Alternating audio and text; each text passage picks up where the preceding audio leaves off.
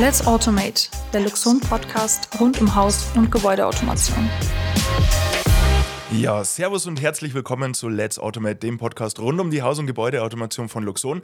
Ich sitze heute mal wieder nicht allein am Mikro. Ich habe einen Gast bei mir, den Jörg von Mein Tech Blog. Hi, grüß dich. Hi. Servus, herzlich willkommen. Tausend Dank, dass ich da sein darf. Ja, du bist da ähm, zu Gast am Luxon Campus. Ähm, wollen wir vielleicht ein bisschen den, den Rahmen mal spannen, mhm. unseren Zuhörerinnen mal ein bisschen erklären, wer du bist, was du machst, weil du machst super spannende Sachen. Danke. Ähm, ja, mein Tech-Blog, das sagt der Name schon, du beschäftigst dich mit Technik, auch mit Luxon-Technik. Du bist glaube ich, schon sehr viele Jahre mit an Bord. Ähm, magst du unseren Zuhörerinnen mal einen kurzen Überblick geben, was mhm. so deine Themen sind, was ja. du machst? Klar, gerne. Also ich beschäftige mich schon gefühlt, seitdem ich klein bin, immer mit Technik. ähm, seitdem, ach, ich weiß gar nicht, wann ich, den, äh, wann ich mein techblog.de gegründet habe, ist auch schon 14, 15 Jahre her oder so. Da habe ich halt eben beschlossen, okay, ähm, ich beschäftige mich mit so vielen Technikthemen, ähm, möchte es gerne auch anderen vermitteln, um einfach zu zeigen, auch vor allem in How-Tos, wie man Sachen irgendwie zum Laufen kriegt. Mhm. Damals habe ich mich halt ganz viel mit Open Source ähm, beschäftigt und ja, mit, den, äh, mit Anfängen irgendwie äh, mit Homematic und alle möglichen ähm, ja, verschiedenen Standards eben durchprobiert, um eben ja, Licht schalten zu lassen oder mhm. die, ja, keine Ahnung, die Rollos anzusteuern oder was auch immer, mhm. um eben so ein bisschen das ja, Haus smarter zu machen, wobei damals war es halt nicht smart, du hast halt alles in dem Handy geschaltet und so. Mhm. Und genau, also auf meinem Tech-Blog habe ich da eben immer geschrieben, was, wie ich das eingerichtet habe, wie man das nachbauen kann. Also vor allem, wie man es nachbauen kann. Ich glaube, mhm, da ist der mhm. Blog deswegen auch relativ ja, gut gewachsen damals. Hab das halt, oder ich mache das immer noch so ein bisschen ja, nebenher, einfach weil, weil ich Bock drauf habe, mhm, weil ich halt mhm. Smart Home-Enthusiast halt auch bin. Und irgendwann bin ich, oh, ich weiß gar nicht, es war irgendwie 2010 auch, mhm. so in dem Dreh, auf Luxon aufmerksam geworden. Hast du eigentlich, eigentlich von Anfang an? Einfach von Anfang an, ja. Ähm, haben mir dann einen Miniserver geholt, also nicht nur, also nicht mehr diesen Logs Live, der hieß dann schon Luxon Miniserver. Mhm, mh. Ich weiß nicht, ob das 2010, 11, 12 war. Kein Plan, irgendwie so in die, in die Richtung. Ja, Logs Live war ja auch gar nicht so lange. War gar nicht lange. Hm. Was hattest du für ein Gehäuse? Schon das grüne oder noch das schwarze? Ja, es war schon das grüne, glaube ich. Okay. Ja, ja. Also, es ist mhm. wieder so lange her. Ja, ja. Aber ja, ähm, und dann hatte ich mir gedacht, okay, da will ich meine Schulung mitmachen. Und war dann auch in Kollerschlag damals ich weiß gar nicht, ob es eine der ersten Schulungen war bei euch. Fand es auf jeden Fall super, super interessant. War eigentlich so ein Augenöffner, ähm, wo ich gesehen habe, okay, das ist echt krass. Da ist eine Zentrale, da kannst du einfach alles irgendwie koppeln, egal welcher Standard es ist. Also damals hatte ich auch keine Ahnung, was DMX ist und Wire, mhm. OneWire mhm. ist und schlag mich. Ähm, ja. Das war echt ein Augenöffner. So egal welches Protokoll es ist, du kannst es da technisch anbinden und eigentlich kommt es darauf an, ein Gehirn ha zu haben, wo die ganze Sensorik und Aktorik quasi mhm. verbunden wird, äh, mit einer Logik quasi aufgemöbelt wird, wo im Endeffekt die Entscheidungen stattfinden. Ja. Und ja, ähm, das fand ich echt super, super spannend und seitdem bin ich echt hooked davon. ähm, nicht alles ist Gold, was glänzt, also ein klar, paar Sachen klar, kommen wir später noch dazu. Da habe ich Fragen auch an dich, ja, ja. wie es da in eine oder andere Richtung weitergeht. Aber insgesamt bin ich echt super zufrieden damit. Empfehle es auch im Privaten sozusagen jedem. Habe auch schon viele Leute angefixt, ähm, das auch bei sich zu installieren, im Smart Home sozusagen. Und ja, äh, bin immer noch begeistert davon und habe es jetzt auch bei mir im Anführungszeichen äh, Neubau schon siebeneinhalb mhm. Äh, Jahre mhm. im Einsatz. Und es läuft wie an Tag 1. Also ich habe den Miniserver 1 mal rausgerissen, habe den 2er abgegradet, um einfach mehr äh, Leistung zu haben, weil mein Setup echt ganz schön ausufernd ist, weil ich einfach von der Beschattung über die Beleuchtung, über die Heizungssteuerung und bis hin zum Energiemanagement, Überschussladung und so weiter und so fort eben alles eingebunden habe. Mhm. Ja, 2010 hast du gesagt, ähm, da warst mhm. du ja mhm. von den Anfängen mit dabei. Ähm, da gab es ja noch gar nicht viel. Also da, da werde ich immer fast ein bisschen nostalgisch. Äh, Miniserver der ja, ersten Generation, Relais, digitale Eingänge haben die, haben die Welt irgendwie beherrscht von Luxon. Ähm, ich kann mich auch noch an die Zeit erinnern, ähm, wir haben immer dann empfohlen, dass man dann die Taster, die, die SPS-Taster, mhm. an die noch erinnerst, mit einem ja, ja, ja. Ich habe den, den ähm, Musterkoffer oder diesen äh, noch zu Hause liegen. Ja, genau. Und, und es gab ja eigentlich fast noch keine Schnittstellen. Wir sind mhm. dann relativ schnell gestartet, wie du kurz angerissen hast, DMX und Co. Ähm, ja, seitdem hat sich einiges getan. Definitiv, du, krass, ja. Du warst, glaube ich, 2016 dann auch nochmal zu mhm. Besuch bei uns im Basecamp. Ja. Ähm, Interview mit, mit Martin Oeller geführt. Mhm. Gibt es auch noch einen, äh, ja, einen Blogartikel, ein Interview Blogartikel, ja. nachzulesen. Generell gibt es super interessante Sachen bei dir nachzulesen. Cool, wie, danke. wie oft ähm, ja, kommt da neuer Content mhm. von dir? Also zu Luxon habe ich jetzt schon relativ lange nichts mehr geblockt, aktiv. Deswegen, ja, habe ich Ja. jetzt gesagt, okay, ich will mal wieder eine Schulung bei euch machen. War auch äh, mega geil, dass du gesagt hast, Jo, ähm, wir können da auch zusammen was machen. Also du hast uns ja auch gestern eine Schulung gegeben, also ähm, Eine Jonas und Führung, mich. eine Führung, Eine, ja. Mhm. äh, eine, eine Führung gegeben äh, für Jonas und mich. Und ähm, wir besuchen eben auch eine Schulung, um eben auch mal zu gucken, was es wieder Neues gibt. Und ähm, ja, also gerade in Richtung Energiemanagement gibt es da ja viele neue Sachen, Spotpreisoptimierer oder beispielsweise auch äh, neue äh, Steuerung für Wallbox. Das interessiert mich persönlich auch mega. Da hoffe ich auch ein bisschen Input zu kriegen von- aus der Schulung und so weiter und so fort. Mm, Insgesamt ist es so, ich mache das halt, also ja, aktuell ist es noch mein Hobby sozusagen. Weiß nicht, ob, das, ob ich das weiter ausbauen will, ob ausbauen kann. Inhaltlich, glaube ich, würden es die Themen schon hergeben. Macht mir auf jeden Fall voll Bock. Ähm, quasi, ich blog immer nur über die Themen, auf die ich wirklich Bock habe. Ähm, da- es steht auch kein monetärer ähm, Anreiz irgendwie dahinter oder sonst irgendwas. Ich will einfach mein Wissen irgendwie versuchen auch zu teilen und anderen Leuten einfach weiterzuhelfen. Ich kriege mittlerweile auch relativ oft, auch wenn ich mal wieder was über Luxon quasi blogge, dann oft Anfragen, hey, ich habe ein System zu Hause, das funktioniert nicht so hundertprozentig, wie ich es haben möchte, kannst du mir da weiterhelfen, die letzten 5% nochmal irgendwie fein zu tunen und da helfe ich dann auch gerne weiter, weil äh, ja, da habe ich über die Jahre einfach so viel Erfahrung gesammelt und gefühlt schraube ich auch jeden, jeden Tag an meiner eigenen Config äh, dran rum und versuche da eben Sachen zu verbessern und zu automatisieren. Also selbst nach siebeneinhalb Jahren äh, ich, bin ich noch nicht so weit, dass ich sage, okay, das ist wirklich eine 100%-Lösung. Ja, weil du halt auch total tief in den Themen Mhm. drin bist. Jetzt hast du gerade gesagt, Erfahrung äh, muss man ja absolut bestätigen. Seit über zehn Jahren äh, beschäftigst du dich mit dem Thema Haus- und Gebäudeautomation. Ähm, auch mit Luxon und mit, mit anderen Sachen. Ähm, jetzt würde mich mal interessieren, wie, wie, wie siehst du so die Entwicklung am Markt von der Technik her? Was waren so die Meilensteine? Insgesamt auf dem Markt oder was Luxon angeht? Ne, allgemein so in, in dem Bereich Haus- und Gebäudeautomation. Ja, was heißt für Meilensteine? Also es gibt halt schon viele kommerzielle Standards, die ihnen vorangetrieben werden. Sei es irgendwie auch von großen Playern wie Apple, dieses Apple Home beispielsweise oder jetzt auch dieser Meta-Standard. Und da kannst du ja ewig viele auflisten, aber so richtig ah, es sind zwar, also keine Ahnung, hat ja auch angefangen damals auch, KNX kann man ja auch irgendwie als Standard sehen. Oder ähm, in Ocean oder keine Ahnung, da gibt es so viele Protokolle, so viele Standards in Anführungsstrichen, die dann am Ende des Tages aber dann auch, auch wieder oftmals nicht perfekt zusammen harmonieren sozusagen. Haben wir gestern auch drüber geredet, ja, das ist ja, das ist ja auch immer ganz oft das Problem. Grundsätzlich ist ja der, der Ansatz, okay, es gibt einen Standard und, Mhm. und da setzen sich alle drauf und alles funktioniert miteinander und die Welt ist perfekt und alle verstehen sich und alles ist gut. Das wäre ja eigentlich schön, aber du hast jetzt schon ein paar Buzzwords in, in den Raum geschmissen. In Ocean sieht man ja so, haben wir gestern auch Mhm. drüber gesprochen. Ähm, coole Idee.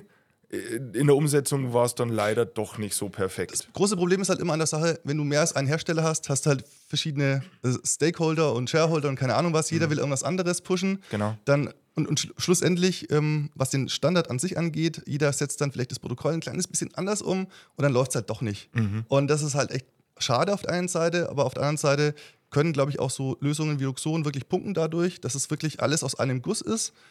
Ich kenne auch einige Leute, die haben bei sich zu Hause komplett Luxon ein, im Einsatz sozusagen, weil sie sagen, okay, ich möchte es möglichst einfach in Anführungsstrichen halten. Ähm, die Einbindung von neuen Geräten ist einfach und die Integration an sich, softwareseitig, ist halt einfach easy going. Und haben wir uns auch schon drüber unterhalten, das soll halt nicht nur irgendwie ein, zwei Jahre halten, sondern halt irgendwie einen, am besten ein Hausleben lang, so Ja. 30, 40 Jahre oder noch länger. Ähm, und da, ist ja wieder die Thema mit Update-Geschichten und sonst irgendwas. Da klicke ich bei Luxon einmal auf Update, dann update, Ja. äh, updatet sich der Miniserver und alle Extensions und alle Geräte, die dahinter hängen, über Tree und R und Schlag mich tot, die werden dann halt einfach nachgezogen. Mhm. Da brauche ich mich um gar nichts kümmern und wenn ich das vergleiche mit, ach, keine Ahnung, wenn ich in die Shellys eingebunden habe oder sonst irgendwas, dann muss ich da wieder auf die Web-UI, muss wieder Updates anstoßen, dann klappt es wieder, äh, vielleicht wieder nicht oder sonst irgendwas. Mhm. Und da habe ich einfach ein easygoing-Leben, sage ich mal, wenn ich da halt in, in dem Fall nur auf euer System setze.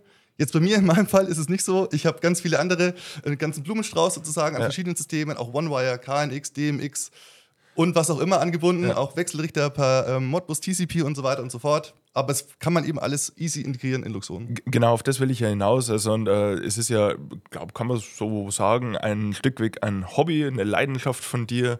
Und es ist ja auch cool, dass man ganz viele Sachen machen kann.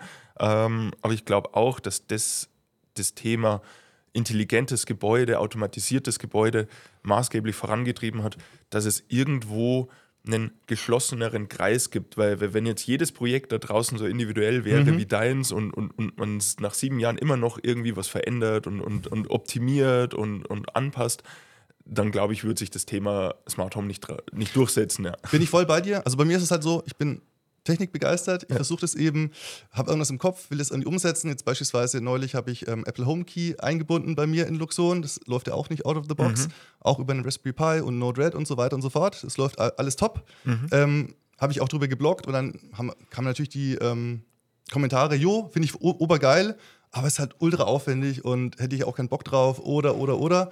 Ähm, also sowohl positive Resonanz als auch negative Resonanz, aber ich denke mir, wenn ich über irgendwas blogge, dann gehe ich 100% rein, weil mhm. ähm, irgendwas zu zeigen, was langweilig ist oder was halt irgendwie nicht ungewöhnlich ist, interessiert ja auch keinen. Ja. Und dann kann sich jeder selber entscheiden, ob er ein Stück weit quasi den Weg mitgeht und auch vielleicht umsetzt in die eine oder andere Richtung. Also wie mhm. gesagt, ich mache da ähm, How-Tos und Anleitungen, wie man eben Sachen umsetzen kann. Und ja, die Resonanz ist da insgesamt wirklich gut von Leuten, die das irgendwie nachbauen wollen. Die kommen dann meistens auch an, ans Ziel oder schreiben mir dann noch eine Mail und dann schreibt man hin und her und dann meistens läuft es dann auch. Wir kriegen ja ab und zu mal die Kritik an den Kopf geworfen, äh, dass wir ein proprietäres System mhm. sind und, spannend, und, ja. und, und, diese Geschichte. Jetzt bist du super tief in der Materie drin, bist schon lange irgendwie mit dabei. Du kennst Luxon, glaube ich, sehr gut. Äh, bist jetzt auch die Woche auf, auf einer Auffrischungsschulung äh, da und, und kennst aber auch irgendwie ganz viele andere mhm. Systeme. Mhm. Ich gebe diese Kritik oder diese Frage einfach mal weiter. Was sagst mhm. du? Ist Luxon ein proprietäres System? Kann man Ewigkeiten drüber streiten. Gibt es die einen, die sagen, ja, das ist auf jeden Fall proprietär, das sind die anderen, die anderen, die sagen, nee, ist es überhaupt nicht. Ich bin eigentlich eher auf der Seite, die sagen, es ist überhaupt nicht proprietär. Auf der einen Seite ist es halt so, ihr versucht natürlich, also ihr macht ja Geld über die Hardware, die ihr verkauft. Das heißt, ihr müsst da auch irgendwie Produkte anbieten, sei es ähm, Präsenzmelder, sei es auch mhm. Beleuchtungssteuerungsgeschichten oder auch die Lampen ist sozusagen die sind halt in Anführungszeichen proprietär, weil es halt mhm. nur mit dem Luxon-System funktionieren. Dafür ist es halt mit einem Klick eingerichtet. Deswegen kann man an der Seite vielleicht sagen, es ist die, die Produkte, die ihr anbietet, die sind schon proprietär auf der einen Seite. Ja. Aber auf der anderen Seite muss man halt sehen, der Miniserver, der das Ganze verknüpft und der eigentlich dem ganzen Leben einhaucht, sozusagen, mhm. der ist halt 0, gar nicht proprietär. Mhm. Weil du hast halt alle Schnittstellen, kannst standardmäßig per HTTP, UDP, schlag mich tot drauf zugreifen und hast zusätzlich über die Extensions, die man halt dann hinter den Mini-Server quasi ranhängt, mhm. eben auch die Möglichkeit, ganz viele andere Standards anzubinden, kabelbasiert oder auch funkbasiert. Und deswegen würde ich sagen, für, für mich jetzt, Luxon ist null proprietär bestätigt meine Meinung eigentlich genauso. Also ich finde, wir sind irgendwie beides. Wir bieten irgendwie beide Wege an. So easy going, okay, hier hast du ein Tree ja. oder ein Air-Produkt, ähm, mach dir keine Gedanken, das funktioniert, du lernst es ein, suchen, finden, benennen, reinspeichern, ja. mit allen Rückmeldungen, die du brauchst. Ähm, sogar schon irgendwie mit der Bausteinverknüpfung, also wir geben ja, ist ja auch ein großer Unterschied zu, zu anderen Systemen, wir, wir machen uns ja wahnsinnig viele Gedanken mhm. über das Thema, wie funktioniert denn das dann? Wir, wir stellen nicht nur irgendwie einen Taster oder was auch immer zur Verfügung, sondern wir machen uns Gedanken, hey, wie funktioniert denn eine Lichtsteuerung, eine Automatikbeschattung, eine Einzelraumregelung äh, Regelung, etc. Äh, und so weiter. Ähm, aber wie du schon sagst, es gibt ja auch andere Wege die sind halt dann definitiv nicht Steiniger oftmals. so leicht, genau. Also ich habe mir den Artikel durchgelesen äh, von HomeKey. Coole Geschichte, wäre mir jetzt zu aufwendig. aber, aber cool, dass es, dass es funktioniert und es passt ja auch. Ähm, und so ist es ja mit vielen Dingen. Ja, aber ich, ich muss ja jetzt nicht auf die Beleuchtung mhm. von Luxon setzen. Ja. Wir haben mhm. ja ganz viele Schnittstellen äh, bis hin zu ähm, diversen Smart Home Gadget Beleuchtungsprodukte, die man auch integrieren kann.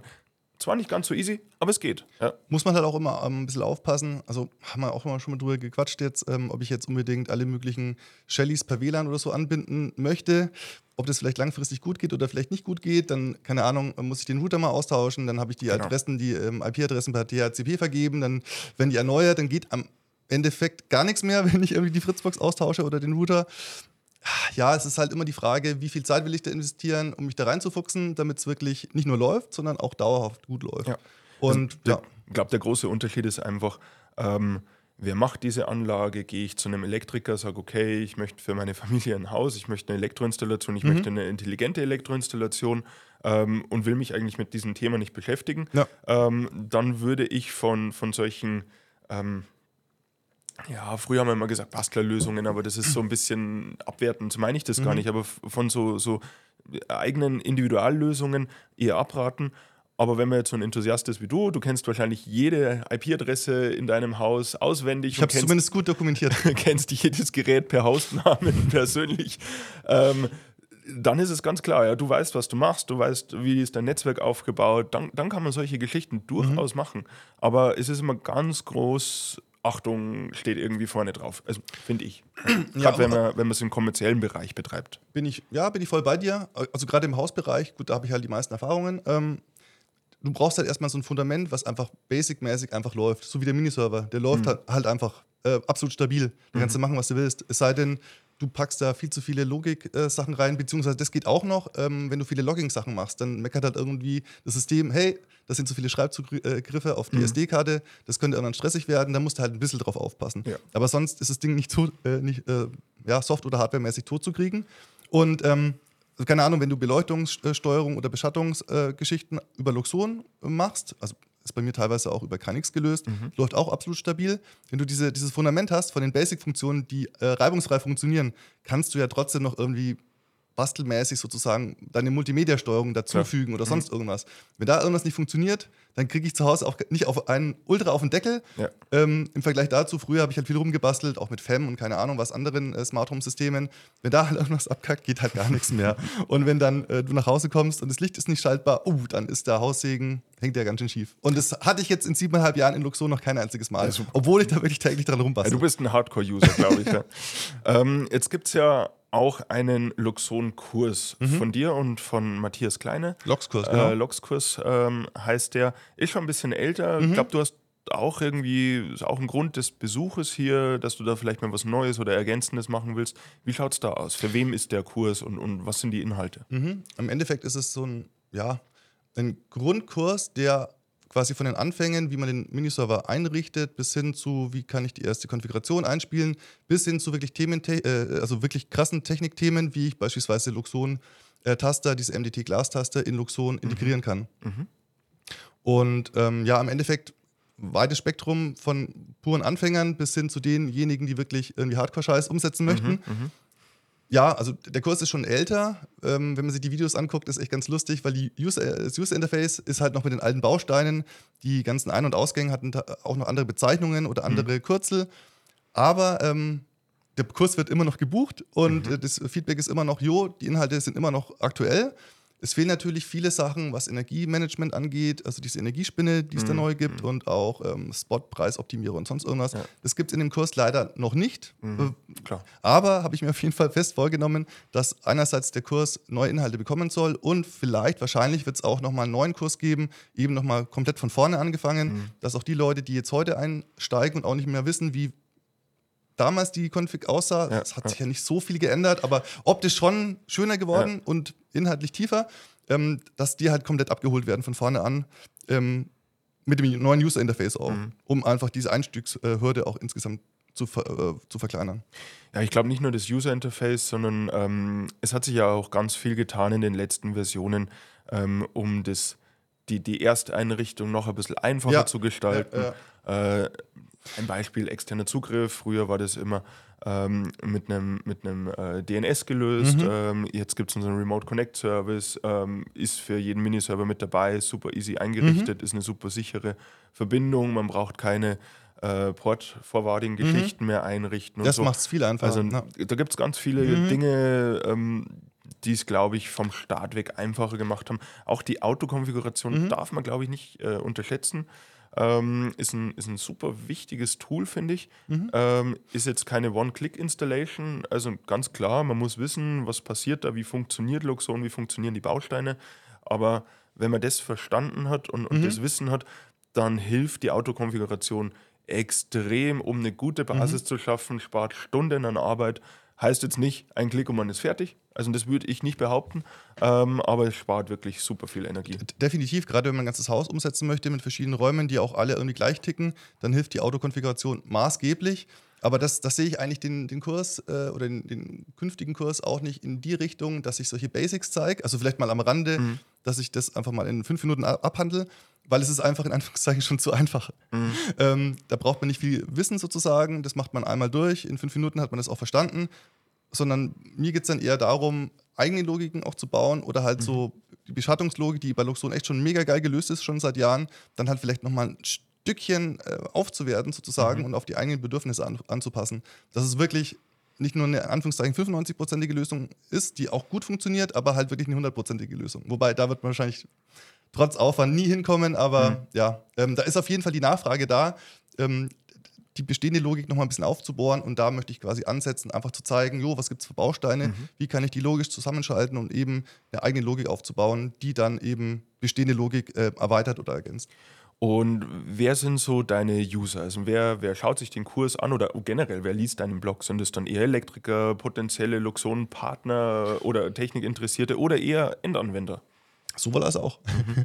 Also ganz viele, ähm, die den Lox-Kurs, glaube ich, gebucht haben, sind Endanwender, die einfach frustriert sind, dass der Elektriker halt doch an einer Stelle einfach nicht mehr weiterkommt und die halt selber Hand anlegen wollen. Und das ist ja auch echt cool, dass man nicht wie bei anderen Systemen irgendwie 1000 Euro für die Software ja, ausgeben ja. muss, noch zusätzlich, um da irgendwie Hand anlegen zu können. Oder der Elektriker sagt, nee, du kriegst die Software nicht von mir oder die Konfiguration, mhm. das ist meins. Wenn du was änder, äh, geändert haben möchtest, musst du zu mir kommen und teuer, für teuer Geld quasi das mhm. ähm, upgraden lassen sondern Luxon ist ja, Freeware ist es nicht, aber kostenlose, runterladbare Software, genau.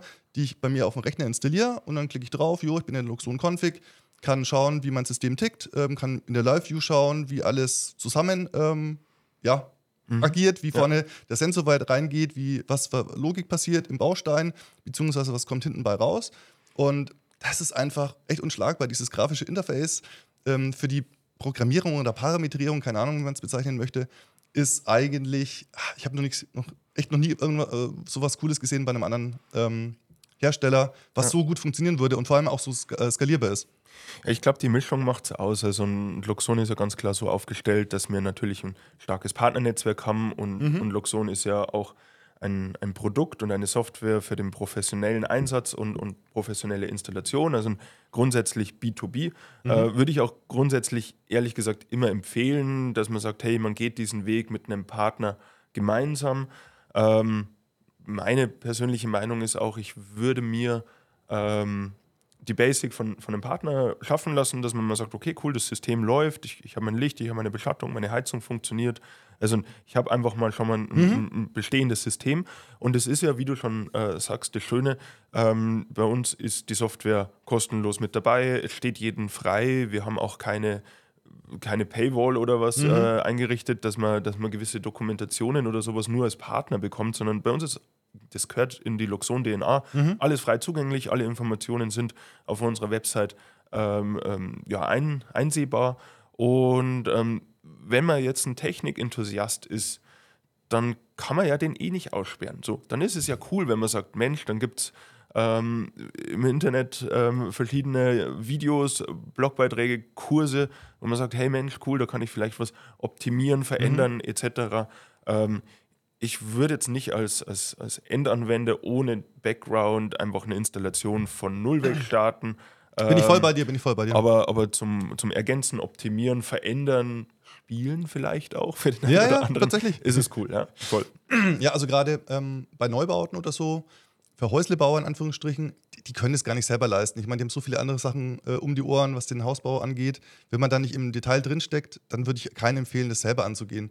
Aber man kann sich halt äh, nebenher ähm, informieren und schauen, wie das Ganze funktioniert. Man kann die Config auch einfach mal runterladen genau. und einfach mhm. mal simulieren sozusagen. Also ich kenne echt ein paar Leute, die haben sich dann vorab einfach so einen Musterkoffer geholt oder halt einfach den, den Miniserver an sich, haben den halt verbunden, haben damit rumgespielt mit der Live-View, haben einfach so mit, mit virtuellen Ein- und Ausgängen gearbeitet und geschaut, wie das halt funktioniert.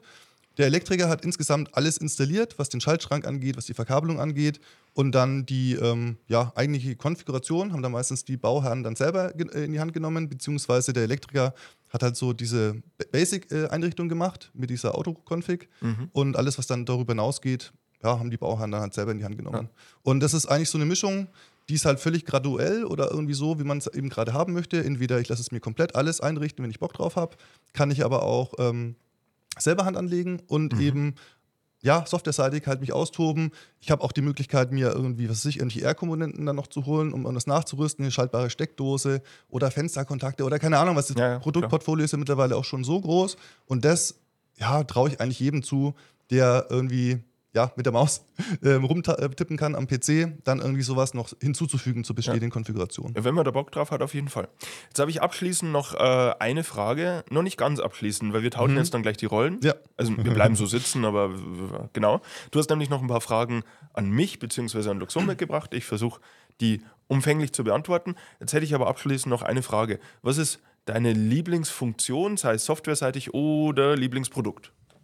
Softwareseitig definitiv das Energiemanagement. Mhm beziehungsweise diese Energiespinne, ich weiß nicht, ob es da einen offiziellen Namen für gibt. Den, den Energieflussmonitor. Den Energie, genau, richtig, den Energieflussmonitor. Mhm. Ah, den feiere ich echt jeden Tag. Da gehe ich jedes Mal rein oder jeden Tag rein, gucke, was die PV-Anlage produziert, was in den Speicher reingeht, was mein Haus verbraucht, ob die Autos laden, wie schnell sie laden. Kann, kann man Drill-Down-mäßig reingehen ins Haus, kann dann ähm, sich verschiedene Komponenten ähm, angucken, was die verbrauchen. Mhm. Beispielsweise irgendwie die Wärmepumpe oder sonst irgendwas. Also da habe ich halt ähm, beispielsweise irgendwie so äh, Aktoren dran, die schalten, also nicht nur schalten kann, sondern auch eine Wirkleistungsmessung mhm. dahinter habe, mhm. dass ich einzelne Verbraucher, die mir halt wichtig sind, in Anführungsstrichen, halt genau monitoren kann. Ähm, wird aufgezeichnet, was die verbrauchen und durch die Luxon-Geschichte wird das auch alles mitprotokolliert automatisch. Dann kann ich reingehen, kann gucken, ah, okay, was hat die Wärmepumpe die letzte Woche, das letzte Monat oder keine Ahnung was ähm, gebraucht.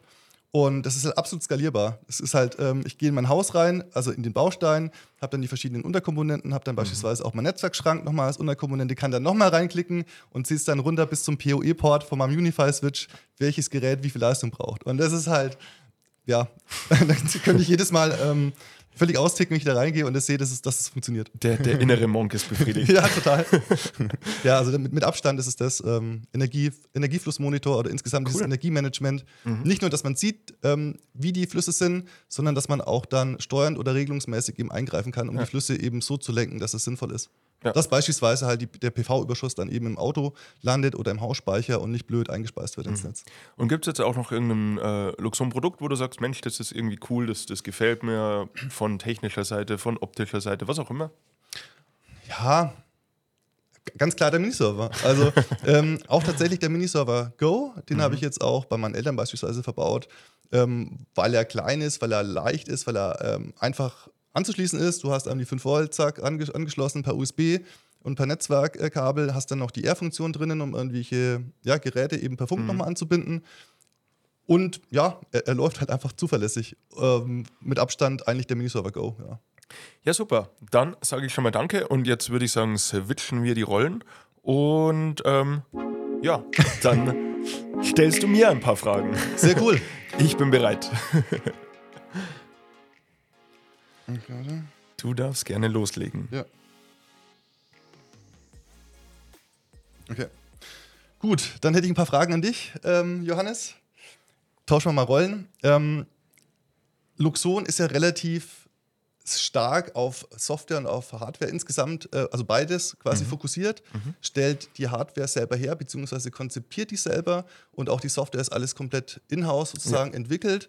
Ähm, deswegen sagen vielleicht auch manche, ja, das ist eine geschlossene Softwarelösung. Ähm, haben wir ja gerade schon drüber gesprochen. Mhm. Finde ich jetzt eigentlich auch gar nicht, dass es von der Konzeption her komplett geschlossen ist. Jetzt ist es aber so, ähm, softwaremäßig habt ihr schon viel umgesetzt, aber ich finde, da gibt es auch noch ein ähm, ja, Verbesserungspotenzial. Gerade wenn man sich beispielsweise anguckt, Apple mit dem iPhone, die haben halt so eine Art App Store äh, mhm. gemacht irgendwann, haben sich dazu ähm, ja, nicht durchgerungen, aber haben, haben entschlossen, jo, die, wir bauen nicht nur selber Apps für das iPhone, die den Funktionsumfang quasi ausweiten, sondern lassen auch Drittanwender irgendwie mhm. daran, mhm. die eben ja, Funktionsbausteine oder Apps in dem Fall eben hinzufügen, um ähm, das Ganze nochmal auf ein neues Level sozusagen zu heben und den, ja, dem Anwender eben nochmal Zusatzfunktionen zu geben. Gibt es da irgendeine Bestrebung auf Luxon-Seite, sowas zu implementieren, dass eben ja, die, Fun also die Funktionen ähm, die Funktionsvielfalt angehoben wird, ohne dass ihr da ähm, in-house alles entwickelt. Ja, im Prinzip gibt es ja sowas schon. Und zwar nennt sich das nicht App Store bei Luxon, sondern eher die, die Library. Also die Library ist ja für, für jeden da, also für einen, für einen ähm, absoluten Tech-Freak, der sagt, Mensch, ich, ich finde mhm. jetzt irgendwas, was ich anbinden kann. Oder für einen Hersteller, Fissmann oder wer auch immer, ähm, der ein Gerät integrieren möchte. Über eine unserer zahlreichen Schnittstellen. Library funktioniert ganz einfach. Ich kann mir in der Luxon Config mein, ähm, ja, mein Gerät einfügen, beispielsweise eine Wärmepumpe, die über Modbus äh, TCP kommuniziert.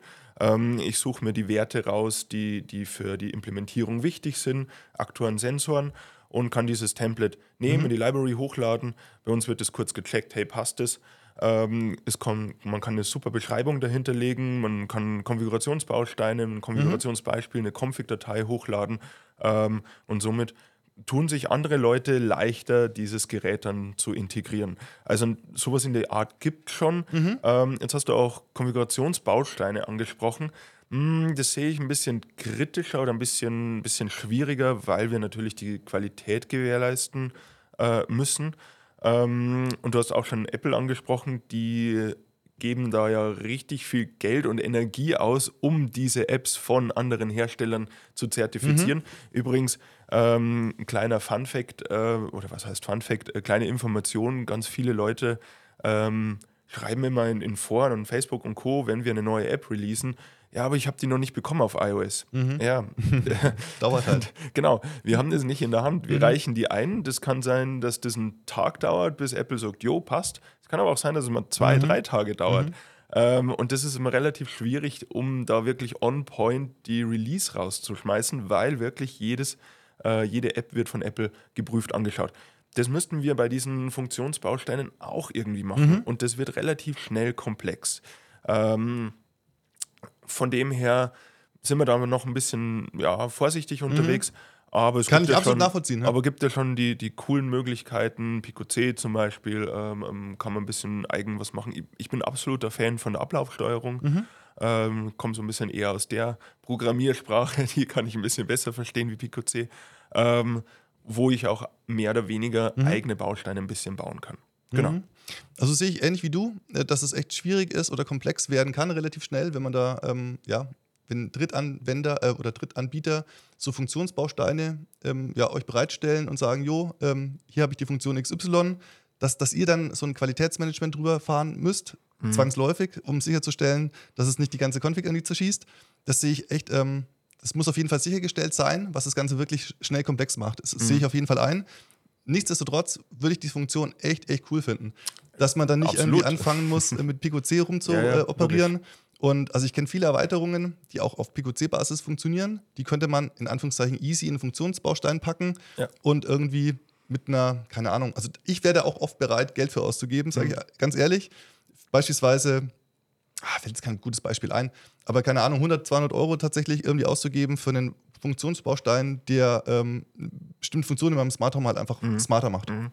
Ja, wo, mal schauen, wohin die Reise geht. Ich glaube, die, die Library ist schon echt ein, ein großer Hebel. Ich hoffe, dass, dass die wächst äh, und, und haben wir auch gestern drüber gesprochen. Du könntest bestimmt auch ein, zwei Sachen Ja, ja. hochladen. Ich, ich selber könnte auch ein, zwei Sachen mal äh, reingeben. Ähm, ist, glaube ich, schon ein cooles Tool. Ja, ja, genau. Solar Edge Wechselrichter habe ich auch eingebunden über Modbus und auch Victron-Anlage, Victron-Speicher.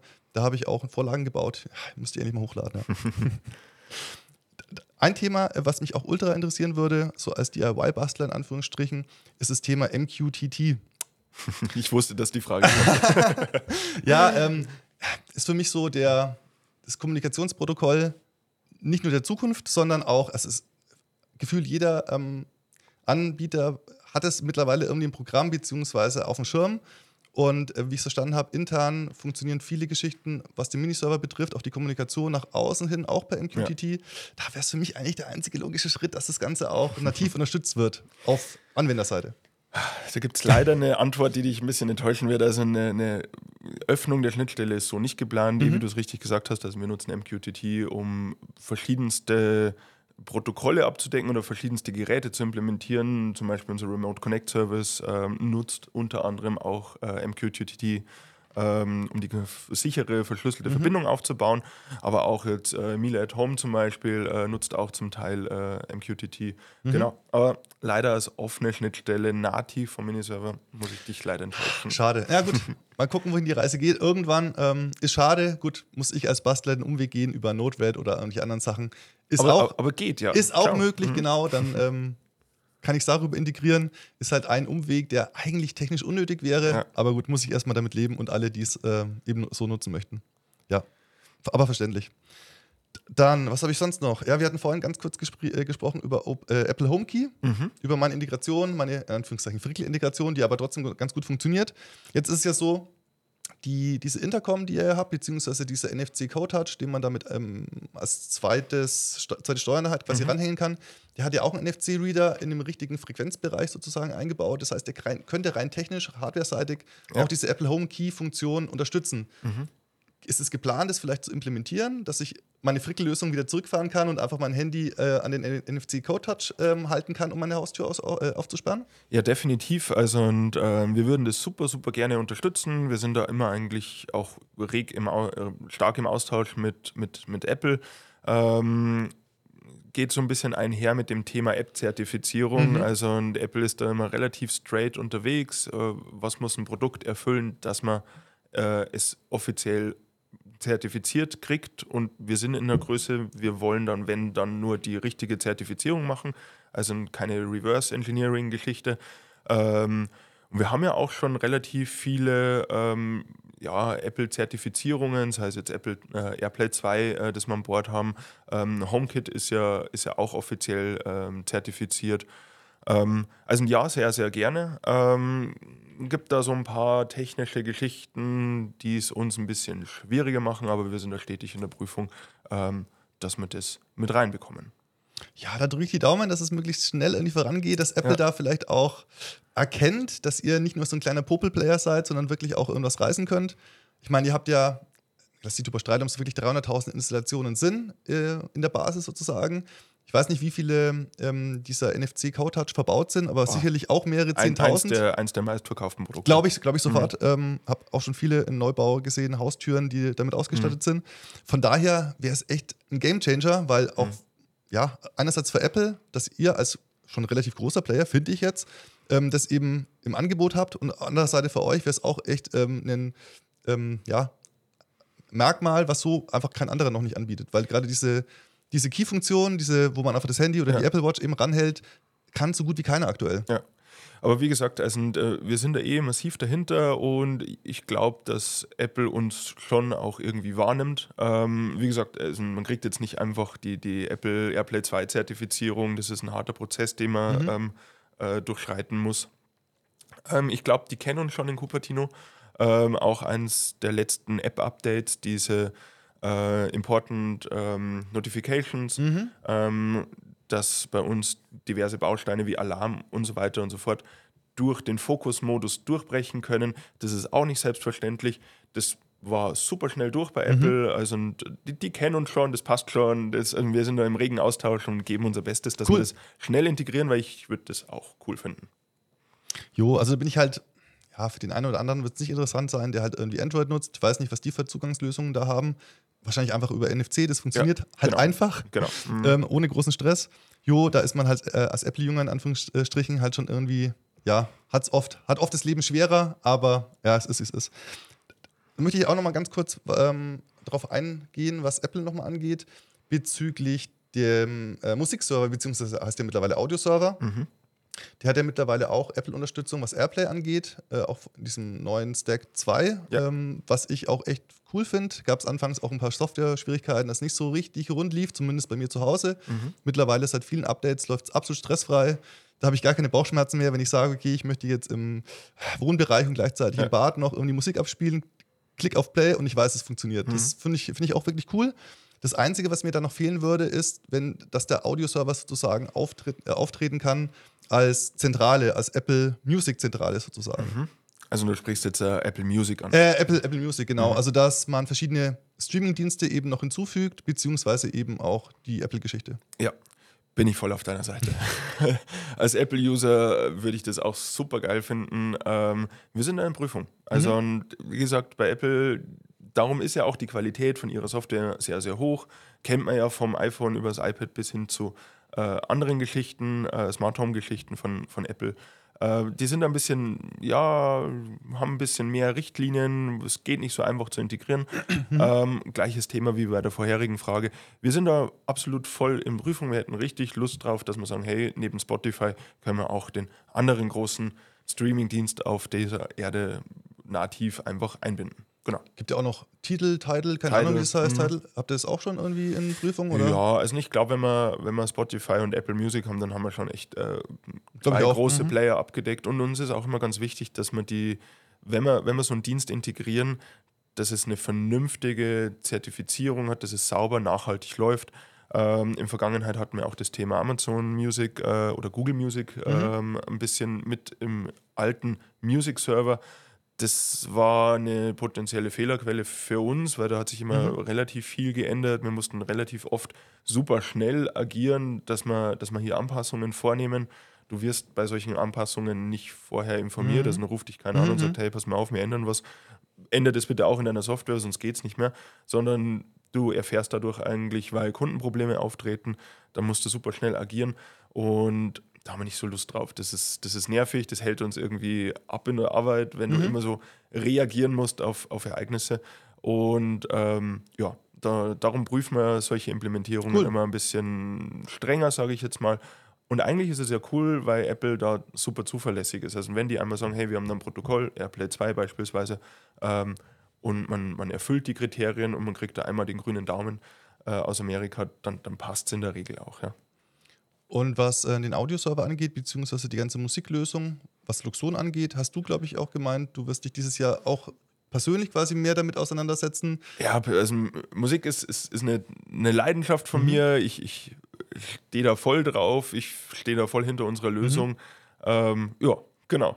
Und hast du durch die Blume gesprochen auch schon ein bisschen gesagt, ich weiß nicht, wie viel oder wie wenig du da verraten möchtest. Gibt es da auch schon neue Sachen, die da kommen werden? Ja, also dass, dass sich was tut im Bereich Audio, das ist ja irgendwie ein aus, unausgesprochenes Geheimnis, sage ich jetzt mal. Ähm, ja, also 2024, äh, auch sehr bald, steht ganz groß unter dem Audiostern, sage ich jetzt mal. Ähm, wir haben ja generell ein bisschen die, die Ausrichtung, dass wir nicht weggehen von Smart Home, also keine Angst so, wir machen immer noch äh, Einfamilienhäuser, Wohnungen etc. Aber der Markt hat sich äh, die letzten Monate oder die letzten Jahre ein bisschen geöffnet. Wir gehen sehr viel in, in Commercial-Projekte, Hospitality ist ein großes Thema, haben ja auch hier das beste mhm. Referenzprojekt, mhm. haben hier ganz viel Erfahrung gesammelt. Ähm, und speziell für den Bereich wird es einiges geben, weil ähm, die Installation ähm, von Lautsprechern in einem größeren Gebäude wie hier, wo wir ein großes Office haben äh, mit 3000 Quadratmetern oder ein Hotel mit, mit über 80 Zimmern, da wird Audio dann schon mal extrem schwierig, das super und gut in ansprechender Qualität umzusetzen. Also da ähm, darf man gespannt sein, da wird es einiges geben. Und ich nehme es jetzt einfach mal vorweg. Die nächste Frage wird sein, wie schaut es aus mit Wireless? ja, genau. ähm, ja, auch, auch da wird es Möglichkeiten geben, dass man, dass man die Lautsprecher eben nicht via Kabel integriert, ähm, bis hin zur Standalone, nicht Standalone, aber bis hin zur, ähm, ja, wie soll man sagen, ähm, Plug-and-Play Wireless-Geschichte. Hm, ja. Wie man es ja auch von anderen Herstellern kennt. Da bin ich auch mal gespannt, weil da kenne ich auch viele Leute, die haben aktuell noch irgendwie so Sonos oder was im Einsatz, mhm. was sich auch nicht hundertprozentig geil koppeln lässt, irgendwie mit Luxon. Die würden sich da auch irgendwie was Einfaches wünschen. Genau. Also und ähm, Audio, Multiroom ist ja nichts Neues mehr, Streamingdienste ist auch nichts Neues, Bedienung via App auch nichts Neues, aber Luxone ist halt einfach mehr als einfach nur Musik. Ähm, und das macht es ja auch so wirklich, ja, angenehm, cool, voll integriert. Ähm, ich habe die Möglichkeit, dass man halt mehr aus der Musik oder mehr als einfach nur Musik rausholt. Also ich kann es automatisieren. Wir haben es gestern in unserem Restaurant gemerkt. Ähm, die, die Musik passt sich dementsprechend automatisiert ähm, dem, dem Tagesverlauf mhm. an. Also und abends beim Bierchen nach dem Essen ist eine andere Musik in einer anderen Lautstärke, wie vielleicht ein paar Stunden vorher, wo die Leute ihr Abendessen. Ähm, ich kann die Türklingel integrieren, ich kann TTS-Nachrichten integrieren, ich kann äh, gewisse Alarmierungen mir mhm. durchsagen lassen und, und, und. Also da können wir eine eigene Folge drüber machen. Mhm. Ähm, und da sehe ich eigentlich nur den Audioserver als, als, als ähm, zentrales Element. Ja. Muss ich auch sagen, rein von der Klangqualität her und auch von der, also auch vom Stromverbrauch, ja. äh, ist der Audioserver echt ja. meilenweit dem alten Musikserver überlegen. Ja, ganz klar. Von ganz der Baugröße her ganz zu schweigen, es ist echt grandios, den kannst du ja echt einfach überall reinpflanzen. Das stimmt, das stimmt. Jo, cool, dann würde ich ähm, das Audiothema abschließen wollen. Ich habe bei euch neulich im Blog, glaube ich, irgendwas gelesen. Ihr bietet jetzt auch irgendwie ISO 50001 an. Mhm. Ähm, da bin ich überhaupt nicht drin in dem Thema. Was bedeutet das für mich jetzt als Smart Home Anwender? Bedeutet das irgendwas Gravierendes? Ist es cool für mich? Ist es völlig egal? Oder was steckt da dahinter? Also, soweit ich da im Bilde bin, ist ja das Thema ISO 5001, ist es, glaube ich. Echt? Okay. Ja, Äh, und sowas. genau. Fünf, ein paar Nullen und dann eins. Ähm, ist, glaube ich, eher für den gewerblichen Bereich. Also soll ja eigentlich die, äh, ist die internationale Norm ähm, zum Einsatz von Energiemanagementsystemen. Und naja, wie es halt so oft ist mit so Normen, ist das immer sehr breit gefächert, aber zusammengefasst kann man sagen, hey, da steht drin, ähm, dass man die Energieflüsse sichtbar machen muss oder, oder, oder, oder der erste Schritt ist das sichtbar machen und das zweite ist die, die, die Senkung der Energie, äh, des Energieverbrauchs. Ähm, und im Prinzip zielen wir da voll drauf ab. Also du hast es ja vorhin schon angesprochen, Energieflussmonitor ist eigentlich das Tool, um die Energieflüsse im Gebäude äh, sichtbar zu machen, bis runter auf den kleinen Unify, was der gerade verbraucht. Also das ist ja so ein spezielles Ding ähm, von uns, dass wir den Energieflussmonitor ähm, absolut individuell aufs Gebäude, auf die Gebäudestruktur, auf die Geräte anpassen können. Ähm, und dass man das wirklich dann wunderbar auch grafisch sieht, egal ob äh, von, der, von der elektrischen Leistung her oder von der Heizleistung oder von der Kühlleistung her, ist ja ein Universalbaustein. Und das zweite ist eben das Senken, also ich erkenne, okay, äh, wie, wie sind meine Energieflüsse und kann dann dementsprechend äh, reagieren, beziehungsweise wir gehen eigentlich noch einen Schritt weiter. Ähm, das Thema Lastmanagement beziehungsweise Energieverschiebung, dass man sagt, okay, ich habe ertragsreiche Stunden, egal ob durch PV oder dynamischen Stromtarif. Und ich habe meine Verbraucher und ich schaue, dass ich die Verbraucher, wenn es denn geht, möglichst in, den, in die Stunden schiebe, wo mich die Energie nichts oder, oder vielleicht äh, nur wenig kostet. Also eigentlich erfüllen wir alle äh, Voraussetzungen, um diese ISO-Norm zu erfüllen. Und genau, wie es konkret funktioniert, wie man diesen Antrag stellt und so weiter, da bin ich leider der Falsche. Aber ähm, wir sind im Prinzip äh, für, für das gewappnet. Ja, ich bin auch kein Experte, aber wahrscheinlich könnte ich mir vorstellen, auch gerade was Förderungen irgendwie angeht, Ja. dass du nicht sagen kann, okay, äh, wenn die Vorgabe ist, du musst ein Energiemanagementsystem bei dir im- zu Hause installieren, um eine Förderung XY zu bekommen, dann sage ich, jo, ich habe Luxor, das hat den ISO-Standard, erfüllt das Ganze, dann ist es wahrscheinlich einfacher, da irgendwie an die Förderung zu kommen. Richtig, genau. Und generell diese ganzen KfW-Geschichten äh, sind immer mehr, mal weniger, manchmal super spontan, aber es lohnt sich auf jeden Fall, dass man da einen Blick drauf wirft. Ähm, ähm, ich habe selber jetzt mal aus, aus privatem Interesse mal geschaut, hey, was ist denn möglich, was kann man denn fördern und so weiter. Und man kann eigentlich relativ viel von Luxonen sich fördern lassen. Tatsächlich. Ja. Ja, ich glaube, es war auch Jonas, der hat ähm, auch einiges von seinem äh, Einfamilienhaus, was er gebaut hat, er hat auch Luxon verbaut und hat da auch, äh, ich glaube, einiges an Kohle wieder zurückgekriegt. Fand ich echt spannend. letztes die, die Wallbox. Leider war halt der Pool relativ schnell wieder geleert. Ähm, aber, aber ja, also für jeden, der jetzt irgendwie vom Hausbau, vor der Renovierung, vor der Sanierung steht, würde ich raten, mal in diesen Dschungel einzutauchen und sich mal durch die, durch die KfW-Geschichten zu, zu wühlen. Ja, echt, echt äh, super interessant, ähm, was ihr da alles auf dem Schirm habt, beziehungsweise was da alles für Neuerungen gibt unter der Haube, wovon ich einfach als äh, Kunde da, ja, profitiere, auch wenn mein Miniserver jetzt schon zehn Jahre alt ist, ähm, immer noch updatefähig. Ja. So das Prinzip wie, von, wie bei Tesla im Endeffekt, beziehungsweise eigentlich sogar noch, schon noch cooler, weil ähm, die Hardware hat sich ja echt kaum verändert, beziehungsweise, ah, kommen wir gleich nochmal zu einer Frage, was die Hardware angeht. Aber mich würde erstmal nochmal interessieren, der Lu- Luxon äh, Campus ist jetzt, hat die, ähm, die Fläche hier maßgeblich äh, die vergrößert, äh, was den Workspace irgendwie Ja. angeht. Vorher war ja nur in Anführungszeichen das Basecamp, was auch schon echt enorm cool war und groß war. Aber ist ja jetzt echt, äh, wenn man sich so die Karte anguckt, ein kleiner Fleck von dem insgesamten Campus sozusagen. Ihr habt da ähm, viel ausgebaut, was Workspace angeht. Wie viele Mitarbeiter arbeiten denn jetzt hier aktuell? Ähm, vielleicht auch aufgeteilt in Software- und Hardwareentwicklung und wie soll es da weitergehen? Also im Luxon Campus in der Luxon Electronics und in der Austria GmbH, die gibt es ja auch erst seit kurzem. Die, die, das Thema österreichischer Markt war ähm, bis vor kurzem eigentlich immer in die Luxon Electronics äh, integriert. Ähm, die Deutschland GmbH gibt es ja auch schon, schon länger. Ähm, aber jetzt Austria ist ein bisschen jetzt neu, dass das jetzt auch eine eigenständige Tochter ist. Und in der Electronics und in der Austria äh, sind wir so um die 130 bis 150 Mitarbeiter hier am Standort. Ausgelegt ist der Standort für 300 Mitarbeiter. Ähm, also wir haben da noch Luft nach oben. Wir denken natürlich in die Zukunft. Man tut sich nicht jede, alle zwei Jahre so eine Baustelle an. Ähm, aber in der ganzen Luxon-Gruppe sind wir mittlerweile über 1100 Leute ganz aktuell. Ähm, wir haben diverse Standorte, tut mir leid, ich kann nicht mehr alle aufzählen. Alles gut. Also das, das äh, wäre eine ewig lange Liste. Ähm, aber jetzt gerade so in der Entwicklung, was Hard- und Software betrifft, sind wir so roundabout 60 Leute. Genau. Ist ja schon ähm, auch ordentlich, da kann man gut was reißen. Genau. Wobei, ich bin der Meinung, es kommt nicht auf die Anzahl an, sondern auf die Qualität. Ähm, Richtig, Da kannst du mit richtig. zehn Entwicklern, die Ja, wirklich was drauf ja. haben, mehr reißen als irgendwie mit tausend, die nichts Genau, können. genau.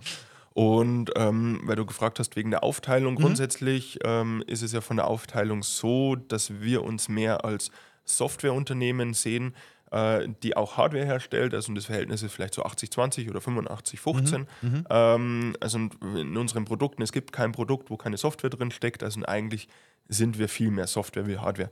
Dennoch ist Hardware viel intensiver, was die Manpower betrifft. Es, gibt die ganzen Zertifizierungen. Ich brauche jemanden, der das Platinenlayout äh, macht. Ich brauche jemanden, einen Industriedesigner, der sich Gedanken über das Material des äh, Produkts äh, und das Design des Produkts äh, macht. Also da gibt es in Summe, glaube ich, mehr Mitarbeiter wie in der Software. Ja, eine neue Software ist, ist relativ, ähm, ja, nicht Manpower ressourcenfressend. Ähm, genau. Also so die genaue Aufteilung kann ich da nicht sagen, aber so Ja, eigentlich permanent 60 Leute, die sich mit Hardware und Software beschäftigen, aber da es eigentlich kein Produkt ohne Software gibt, überwiegend Software. Cool. Dann hätte ich noch eine Frage zum Miniserver an sich. Der liegt ja hier gerade auch rum, äh, Genau. zufälligerweise. Der ist jetzt ja, ich will nicht sagen, in die Jahre gekommen, eigentlich noch gar nicht. Ähm, also Nee. Miniserver 1, der, wann kam der raus? 2010, 11, sowas in dem Dreh? 2009 haben wir den ersten Miniserver verkauft. Und auch dieselbe Hardware-Plattform gab es dann, glaube ich, bis 2020 rum, sowas in dem Dreh. Dann gab es den. Ja, ganz, ganz geringfügige Änderungen gab es. Also und ähm, eigentlich nur sicherheitsrelevante Geschichten, also eine, Schutzbeschaltung, hier mal eine Sperrdiode. Ähm, also wir haben ja geschaut, dass der, dass der Miniserver ähm, auch, auch kleinere Fehler überlebt, also Mhm. und äh, 24 Volt auf dem, auf dem Link oder, oder 24 Volt verpolen und so weiter. Mhm. Ähm, da, da ist er einfach äh, viel stabiler geworden, aber ja, das stimmt, die, die, die Hardware ist eigentlich äh, lange gleich geblieben. Das war auch äh, immer unser Anspruch, dass man, dass man nicht irgendwie wie, wie viele andere Gadget-Hersteller alle zwei, drei Jahre irgendwie ein neues Produkt rausbringen. Genau, dann gab es den äh, Miniserver Generation 2, der aktuelle Miniserver, der jetzt auch vor uns steht. Mm, auch schon seit drei Jahren, drei. sowas, Jahre, drei, vier Jahren. drei, vier genau. Jahre, mhm. Gibt es ja in drei, drei Ausfertigungen, also im Prinzip den Miniserver Compact, den normalen Miniserver und den Miniserver Go, die von der Leistung und so komplett identisch sind. Also da gibt es keinen kleineren oder einen, Mhm. einen, einen größeren. Ähm, haben wir verschiedene Schnittstellen. Genau. Ja, also finde ich auch echt cool, dass der Miniserver der ersten Generation auch immer noch die Updates mitbekommt. Richtig. Das Einzige, was so ein bisschen grundlegend fehlt, ist ja diese HTTPS-Geschichte, also diese Richtig. Verschlüsselungsgeschichte, die jetzt aber auch nicht unbedingt jeder braucht. Also ich kenne auch noch genug Leute, die haben den Miniserver 1 eingebaut und sind damit immer noch glücklich wie Ja. vor gefühlt zehn Jahren, Genau. weil es, es läuft halt einfach weiter, sie bekommen weiter Updates. Da, da würde mich jetzt aber trotzdem interessieren, gibt es da schon irgendwie Bestrebungen oder guckt ihr intern schon, dass es vielleicht eine Version 3 gibt oder so, mit vielleicht noch Ausfallsicherheit zusätzlich oder Redundanz oder Schnick, Schnack, Schnuck oder sagt ihr, jo, wir sind damit so zufrieden, läuft. Nee, also und aktuell muss man ganz klar sagen, gibt es keine, keine Pläne, keine Gedanken, dass man sagt, hey, das gibt es einen Miniserver Pro oder einen Miniserver äh, Generation 3 etc. Also nee, sind wir total happy mit dem Miniserver Generation 2. Ähm, und ja, wir schauen eigentlich auch immer drauf, dass wir einen Longtime Support liefern. Du hast ja schon gesagt, auch der Miniserver der ersten Generation, wenn man noch einen im schwarzen Gehäuse hat, einen von den ersten, der bekommt immer noch die neueste Software.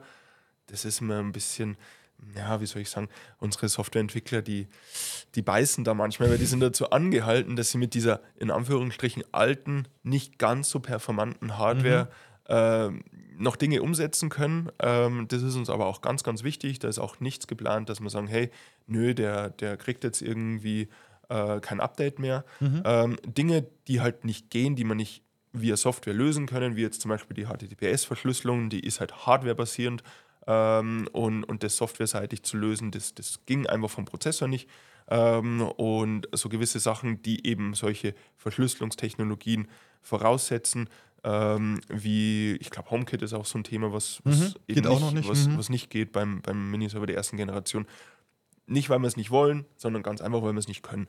Aber grundsätzlich, alles, was irgendwie geht, was wir können, ähm, bekommt auch der Miniserver der ersten Generation. Man muss ja fairerweise auch sagen, wenn man so ein ganzes Smart Home ausgestattet hat, wenn man wirklich die neuen Funktionen haben möchte, reißt man den alten Miniserver raus und an dieselbe Stelle kommt dann einfach der neue Genau, Miniserver rein. genau.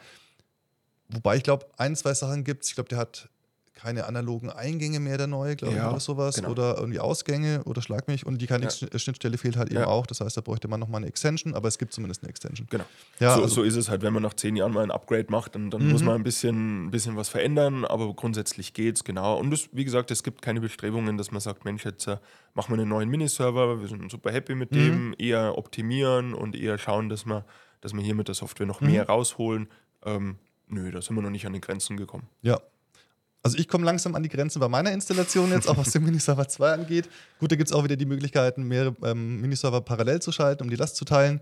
Aktuell komme ich trotzdem noch einigermaßen gut zurecht, trotz dessen, dass ich eine riesen ausufernde Installation habe mit ewig vielen eigenen Regeln, bin ich trotzdem echt jeden Tag fasziniert, dass es überhaupt noch läuft, beziehungsweise dass es wirklich absolut ähm, ja, ausfallsicher läuft, Ja. trotz meiner übertrieben großen Config. Ja. Also ich glaube, ich möchte fast wetten, dass es fast keinen gibt, der so eine große Config hat wie ich, ohne Scheiß. Müssen wir optimieren, müssen wir mal eine Session zusammen ja, machen. ja, ja, Ah, ja. Es sind viele Detailthemen. Würde mich freuen, wenn du da auch mal drüber guckst. Ja, cool, mach mal. Ähm, bezüglich künftige Ko äh, oder aktuelle oder künftige Kooperationen mit anderen Unternehmen im Bereich Gebäudeautomation, da habt ihr ja schon vieles gemacht in Richtung auch Wärmepumpe oder Verschattung oder sonst irgendwas. Ähm, Gibt es da ja, konkrete Pläne oder habt ihr da was in der Pipeline mit anderen, mit anderen Herstellern, um da die Integrationstiefe zu erhöhen? Definitiv. Also und äh, laufend. Ähm, wir, wir suchen unsere Partner immer ganz gezielt aus, aber, aber ja, laufend. Also wir sind da super offen. Ähm, ich glaube, das äh, kann man auch so sagen. Äh, wir sind sogar so offen, wenn, wenn wir gut zusammenpassen, dass wir unsere Technologie teilweise öffnen. Also das sind wir auch wieder bei dem Stichwort proprietär. Äh, jüngstes Beispiel ist XRL.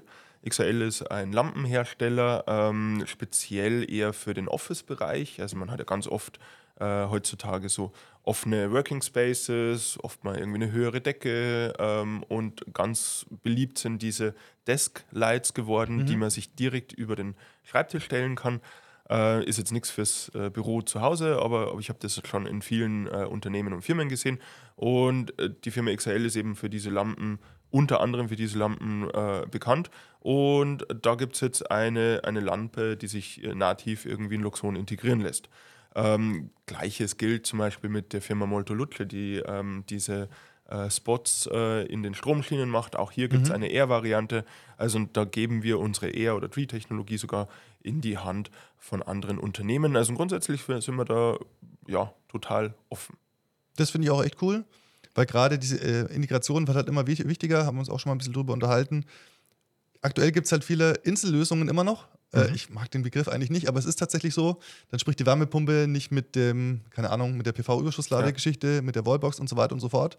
Ja, und da, wir haben es ja vorhin schon angesprochen, ist Luxon halt einfach das Bindeglied, was halt einfach zusammen, alles zusammenfügt und nicht nur fokussiert auf einen Bereich, wie jetzt beispielsweise Energiemanagement, da gibt es ja auch ich will es auch nicht als Insellösung bezeichnen, ähm, also äh, andere Lösungen, die sich nur auf Energiemanagement ähm, beschränken. Genau. Da ist ja Luxon einfach, ja, ähm, durch die Historie, was Smart Home, Smart Home angeht, so viel abwechslungsreicher oder fa- facettenreicher mit Verschattung, ähm, mit Beleuchtung, mit und so weiter und so fort.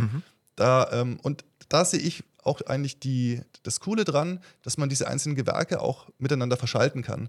Dass man beispielsweise auch, keine Ahnung, ich baue irgendwo einen Präsenzmelder ein, den kann ich primär erstmal benutzen, um das Licht zu schalten, aber vielleicht macht es dann auch Sinn, irgendwann ähm, irgendwelche anderen Aktoren dann darüber schalt, Klar. schaltbar zu machen, was ich dann eben die Möglichkeit habe über Luxon, weil es halt einfach alles integriert ist in einem System. Ja. also das, diese, dieser Integrationsgedanke, der ist für mich, wird, also war schon immer wichtig, aber wird auch immer wichtiger, gerade wenn man in Richtung Energiemanagement das Ganze denkt. Ja, genau. Und du hast gerade gesagt, jo, ähm, die Lampe, die hat dann auch nicht nur Tree und Air und also das Tree und Air ist bei euch ja gefühlt irgendwie gleich wichtig, dass jedes neue Produkt irgendwie diese zwei Standards unterstützt. Ja. Für die neu, neuen Installationen, die eben die Möglichkeit haben, das ähm, Tree-Kabel zu verlegen und auch für Nachrüstlösungen sozusagen, die nicht so einfach die Möglichkeit haben und dann eben lieber sagen, okay, ich setze auf Air, also auf die Funklösung. Da würde mich jetzt persönlich interessieren, ähm, ihr habt jetzt ja schon ja, lange Jahre Erfahrung und bietet die Produkte in beiden Sparten an, mhm. für Funk und für ähm, kabelgebunden.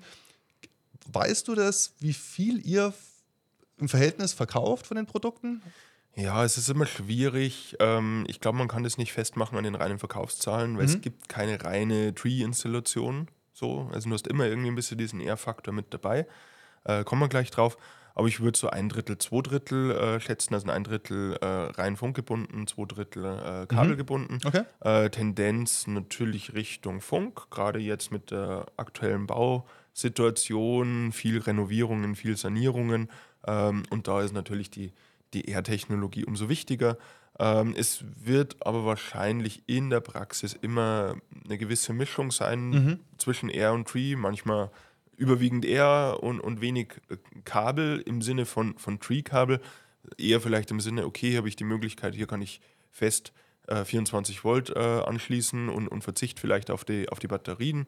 Ähm, ja, also im Prinzip alles, alles möglich. Ähm, was man jetzt schon sagen muss, äh, Loxon R ist jetzt äh, keine klassische, ähm, schon Retrofit, aber, aber jetzt nicht, wenn man Student ist und man hat eine Zwei-Zimmer-Wohnung und sagt, hey cool, ich will jetzt irgendwie eine, eine, eine, eine smarte Glühbirne, weil ich finde das Licht hier nicht angenehm.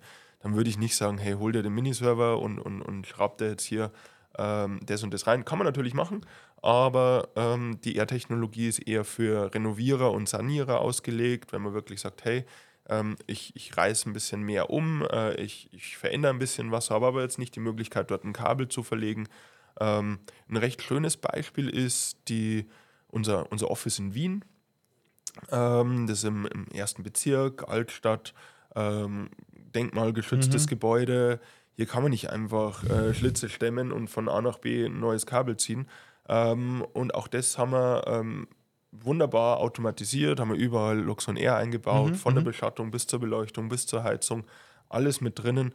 Ähm, genau. Also und bestens gerüstet für den Renovierungs- und Sanierungsmarkt. Mhm. Da muss man echt auch sagen, echt Chapeau vor der Funklösung, dass die wirklich so ähm, reibungslos und stabil funktioniert, auch mit Verschlüsselung und Schnick, Schnack, Schnuck ähm, im Hintergrund, dass es wirklich auch safe ist. Mhm. Da, kenne ich von anderen Systemen ganz, äh, kenne ich es ganz anders, dass halt Funk echt so ein bisschen ah, mit Bauchschmerzen behaftet ist. Aber da habe ich bei Luxon, also ich habe auch ein paar Produkte im Einsatz, auch diese äh, Remote-Geschichte. Mhm die auch zuverlässig funktioniert, wobei das aktuell schon wieder die Batterie leer. Also das mhm. stört mich eigentlich am meisten immer mhm. an so Funkgeschichten, deswegen versuche ich das auch immer zu vermeiden. Und da blutet mir auch immer das Herz, wenn ich höre, Neubau, der gebaut wird, der wird kon kon äh, konventionell quasi ähm, ausgestattet und dann, wenn die Leute drin wohnen, merken sie, ja, okay, die Jalousien sollen doch jetzt automatisiert fahren, dass dann äh, irgendwie Funksachen nachgerüstet werden, wo man, wenn man es vorher einfach durchdacht hätte, hätte man sich viel Aufwand gespart, aber es ist zumindest cool, dass es die Möglichkeit gibt und dass es so reibungsfrei funktioniert. Genau, und, und ganz klar, wenn man jetzt einen Neubau macht, dann würde ich jetzt auch nicht ausschließlich auf Funk setzen. Ganz klar, für das gibt es ja die Tree-Technologie, äh, das Medium-Kabel, vor allem spezielles Kabel, eben das Tree-Kabel oder die Tree-Kommunikation ist eben auch viel berechenbarer, logisch. Das Medium Luft, Medium Air ist, ist immer so ein bisschen eine Blackbox, auch wenn wir unser eigenes Protokoll mhm. fahren, aber es gibt halt nur eine gewisse Range an Frequenzen. Ähm, von dem her ist es einfach nicht so berechenbar wie ein Kabel. Ein Kabel weiß ich, okay, das ist jetzt 100 Meter lang, das habe ich von A nach B gezogen. Ähm, Funksignal ist immer, wir geben unser Bestes, wir haben unser dynamisches, äh, automatisiertes Routing mit drin, ähm, also stromversorgte Geräte geben das Signal weiter aber wir können natürlich nicht deine Funkstrecke ausrechnen. Ne? Hast du jetzt eine gedämmte Holzwand, mhm, hast du mhm. Beton dazwischen, hast du irgendwie einen Eisenträger, was auch immer, fährt eine Eisenbahn neben deinem, neben deinem Haus. Das sind immer alles Faktoren, die ein bisschen mit reinspielen. Trotzdem möchte ich dazu sagen, bitte keine Angst vor Funk, auch teilweise im Neubau. Also ich finde immer, die Mischung macht es aus und ein, ein Luxon-Gebäude ohne der R-Technologie nimmt auch viel an Komfort, also beispielsweise die Remote im Auto als Garagenöffner, coole Geschichte. Und ähm, ja, um ein Thema aufzugreifen, Kooperation, da sind wir auch wieder dabei, äh, geht auch ein bisschen einher mit der Frage vorher. Ähm, Hörmann ist eine mhm. der, der, der letzten ähm, Kooperationen, wo wir gemeinsam ein Produkt rausgebracht haben, der Hörmann Air zur Steuerung von Hörmann Garagentore. Warum gibt es den nicht auf Tree? Mhm, mhm ganz einfach, weil wir es nicht als nötig erachten. Es ist, macht einfach viel mehr Sinn, dass man sagt, hey cool, ich ziehe da jetzt nicht extra ein Kabel hin, sondern ich, ich gebe diesen Hörmann Air Adapter in den Motor rein an die, an die dementsprechende Schnittstelle, mhm. mir fällt der Name jetzt nicht ein. Ähm, der wird über den Hörmann-Motor mit Strom versorgt, also somit kein, kein Batteriethema, mhm. äh, braucht kein extra Kabel hinziehen, hätte ich überhaupt keine Bauchschmerzen, das auch so in den Neubau zu machen. Im Gegenteil, ich habe dann eigentlich noch den Benefit, dass ich dann äh, durch dieses dauerhaft stromversorgte Gerät auch noch eine Erweiterung, eine, quasi eine Antenne in der Garage habe, eben vielleicht für den mhm. Remote. Mhm. Ähm, also, Guter Punkt. Also das, mhm. da wäre ich ein bisschen schmerzbefreiter also da sollte man sich ruhig mal trauen, ähm, dass man solche Dinge auch mal via Funk abbildet. Mhm. Ich glaube, auf technischer Sicht ist es auch so, in der Luxon Config sehe ich auch die Signalstärke der einzelnen Geräte. Genau, Von daher genau. kann ich dann auch abschätzen, weiß nicht, ob das dann rot wird, äh, farblich gekennzeichnet. Genau, ich glaube, also so ist es, ne? Grün und ähm, mhm. gelb-rot. Das heißt, dann habe ich da auch schon einen Überblick, wenn irgendwas ähm, rot wird ja. und ähm, ja, müsste ich dann eben, oder weiß ich, dass ich da drauf gucken sollte, vielleicht nochmal irgendwo einen Repeater dazwischen hängen oder sonst irgendwas. Aber, und, ja. und ganz ehrlich, du, du hast vor sieben Jahren gebaut und ich glaube, es geht jedem Häuselbauer so, dass man erst dann, wenn man drin lebt, sagt, Mensch, ja, okay, das ein oder andere hier wäre vielleicht noch ein Taster ganz cool oder ah Mensch, da haben wir das vergessen. Also da ist man dann echt mhm. froh, dass man äh, die R-Technologie on Bord hat. Äh, ich beispielsweise empfehle es äh, in Kinderzimmern ganz klar so, hey, mach einen Taster verkabelt an die Tür. Das, das, das haben wir, der, der wird sich nie ändern, die Tür werden wir nie versetzen, aber mach keinen kein Taster ans Bett, weil gerade in einem Kinderzimmer, das wird man von der Ecke in die Ecke gerückt, mhm. so hey, äh, schau, dass wir eine coole Air-Abdeckung haben, Präsenzmelder auch auf, auf Air mhm. ähm, und, und den Taster fürs Bett und dann kann man das Bett verschieben und, und umstellen in den nächsten Jahren, wie man möchte. Und man nimmt einfach dann den Präsenzmelder mit ähm, und muss nicht, äh, ja, dann hat man das Kabel nicht an der falschen Stelle. Mhm. Genau. Präsenzmelder äh, fällt mir auch gerade spontan ein. Viele, die ich kenne, die sind eher skeptisch auch und sagen, ja, mir reicht es eigentlich im Bad vielleicht oder auch im Flur so einem Präsenzmelder ähm, zu installieren. Die anderen Räume brauche ich eigentlich gar nicht. Und Luxon sagt, sagt er eigentlich schon seit ja, Jahrzehnten gefühlt oder seit, ich glaube, bei der ersten Schulung, bei der ich war vor zehn Jahren, hieß es schon, jo, am besten in jeden Raum Präsenzmelder reinbauen, weil dann kann man da ähm, halt einfach die Präsenz wahrnehmen, ja. nicht nur das Licht steuern, sondern vielleicht auch, keine Ahnung, die äh, Heizungssteuerung oder Beschattung oder was auch immer. Der kann halt eben alles so verknüpfen, wie man Bock drauf hat. Und meine Erfahrung ist, jeder, den ich kenne, der das nicht so umgesetzt hat, der eben gesagt hat, jo, okay, Flur reicht mir, der merkt jetzt nach ein, zwei, drei Jahren, wenn er drin wohnt im Haus, ah, es wäre doch cool, wenn im Bad dann das Licht auch noch an, automatisch schalten würde. Ja. Oder wenn ich hier in die Speise gehe oder keine Ahnung was, ah, da habe ich eigentlich gar keinen Bock. Ich weiß, wie cool es funktioniert im, der, im Flur oder in der Diele, wo es automatisch geht und das will ich eigentlich woanders auch haben. Mhm. Aber cool, dass dann auch die Möglichkeit gibt, ja. es eben per A nachzurüsten. Also mittlerweile bin ich da äh, ein bisschen, ja, ein bisschen, äh, wie soll ich sagen, ein bisschen anderer Meinung, nicht anderer okay. Meinung, sondern ein bisschen äh, noch stärker im Thema. Ich finde, es ist Pflicht, es, ich muss eigentlich die Präsenz erfassen. Also ohne Präsenz ähm, kann ich nichts automatisieren. Es ist nicht nur fürs Licht, nicht nur für eine Komfortfunktion, sondern für so viele andere Dinge. Alarmanlage ähm, beispielsweise kann man es ja auch. Alarm, mhm. kontrollierte Wohnraumlüftung, mhm. ähm, anwesend, abwesend, Nachtmodus, ähm, AL-Bereich, also und ähm, Ambient Assisted Living für, für ältere Personen, mhm. äh, Sturzerkennung und so weiter und so fort. Also ein Gebäude oder ein, ein automatisiertes Gebäude ähm, ohne Präsenzerfassung schwierig. Also wirklich schwierig. Woher soll das System wissen, bin ich anwesend oder bin ich nicht abwesend? Es leitet sich so viel von der Anwesenheit mhm. und Abwesenheit ab. Ähm, würde ich jeden raten, wirklich. Ja, also ich glaube, ich habe im ganzen Haus 17 Präsenzmelder verbaut, ja. aber bin auch echt froh, es gemacht zu haben, weil ja. einfach, ja, bis aufs Schlafzimmer, ähm, da habe ich die Automatik deaktiviert, weil es ja einfach nur nerven würde wahrscheinlich. Ähm, aber in anderen, anderen Räumen läuft es absolut autark, sage ich mal. Und das ist für mich dann eben auch smart, dass ich nicht immer zum Lichtschalter laufen muss, sondern dass es wirklich je nach Anwesenheit beziehungsweise äh, auch Tageszeit eben die Beleuchtung eben so automatisch fährt, wie ich es immer gerne ja. haben möchte. Über und das ist, ja, das, ist ja, das ist ja so eine Eigenheit von Luxon. Es ist ja nicht irgendwie ein Gerät, der Präsenzmelder, der für das Licht zuständig ist, sondern es ist ein Sensor, mit dem ich alles machen kann. Und wenn du sagst, okay, mir ist jetzt im Schlafzimmer vielleicht das Thema automatisiertes Licht nicht so wichtig oder, oder stört mich eher, es passt nicht zu meinem, zu meinem Alltag, äh, dann ist es okay, wenn man das sagt, okay, ich richte mir das anders, ich, ich äh, deaktiviere die Beleuchtung. Dennoch kann der Präsenzmelder für ganz viele andere Dinge äh, super entscheidend sein. Ein Thema fällt mir gerade ein, eben die kontrollierte Wohnraumlüftung. Mhm. Also gerade wenn man jetzt vielleicht ein Gebäude hat, wo man sich eher für eine dezentrale Lösung entschieden hat, die ja doch ein bisschen geräuschintensiver ist wie eine, wie eine zentrale ähm, Wohnraumlüftung, ähm, super wichtig. Ich gehe ins Bett, ich will, dass die, die Lüfterdrehzahl gedrosselt wird, weil es mich einfach stört. Und wenn ich wieder abwesend bin, dann soll sie äh, mhm. erhöht werden, um, um für frische Luft zu sorgen, beispielsweise. Ja. Gibt es ja auch ganz viele andere Beispiele. Ja. Okay, ja. Ähm, eine letzte Frage hätte ich noch bezüglich zur Ladeinfrastruktur. Ihr habt ja eure eigene Wallbox jetzt auch schon, mhm. gar nicht ein Jahr oder so? Ja, sowas ungefähr. Ja. Mhm. Im Angebot die dann auch skalierbar ist, dass man nicht nur eine installieren kann, sondern auch mehrere, die dann quasi auch sich untereinander abstimmen, ja. wenn ich eine gewisse Leistung zur Verfügung habe und es eben aufteilen. Wie ist so da der Entwicklungsstand, beziehungsweise da gibt es ja einen neuen Wallbox-Baustein, was mhm da habe ich mich noch überhaupt nicht auseinandergesetzt mit. Vielleicht in zwei, drei Worten, was ist da neu dran, was ist da fancy, warum soll ich das Ganze bei mir in Betrieb nehmen? Also und ähm, der Wallbox-Baustein ist jetzt, wie gesagt, eher für den kommerzielleren Bereich oder für den gewerblichen Bereich, also alles über einer Wallbox. Na, ich habe zu Hause auch zwei. Okay, dann, dann kann man ihn auch nutzen. Ähm, kurz gefasst, was macht der Wallbox-Baustein? Also und im Prinzip äh, fasst oder bildet der Wallbox-Baustein deine hardware-seitige Struktur in deinem Gebäude mit ab. Also, und das heißt Schutz der Installation. Ähm, hängt das Ganze an einem Kabel.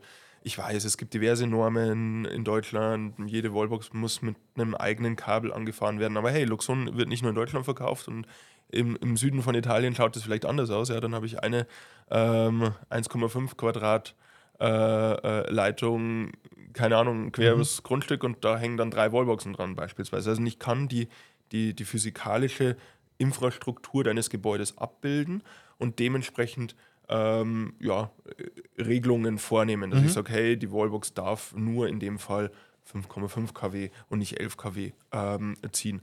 Ähm, genau, und ich habe die Möglichkeit, ähm, neben der, der, der Schutz der, der Infrastruktur eben auch auf das Thema dynamisches Überschussladen, Energiemanagement, Spot Price Optimizer äh, und so Geschichten äh, einzugehen. Thema Abrechnung ist auch da so ein Punkt. Mhm. Also die, ähm, der Wallbox Manager Baustein fasst es dann zusammen, wie lange, wie viele Kilowattstunden hast du geladen, inklusive User-ID etc. Also wir haben jetzt alle Tools mit an Bord, um eine saubere Abrechnung zu machen, äh, um verschiedene Autos zu unterscheiden ähm, beispielsweise, wenn man zu Hause lädt und ein Firmenauto hat, kann man das wunderbar umsetzen, konfigurieren. Wir haben ja alle, alle Mittel mhm. an Bord, dass man eine Statistik erfasst, dass man das Ganze exportiert wer, via CSV. Man kann automatisiert sich eine Mail äh, zukommen lassen.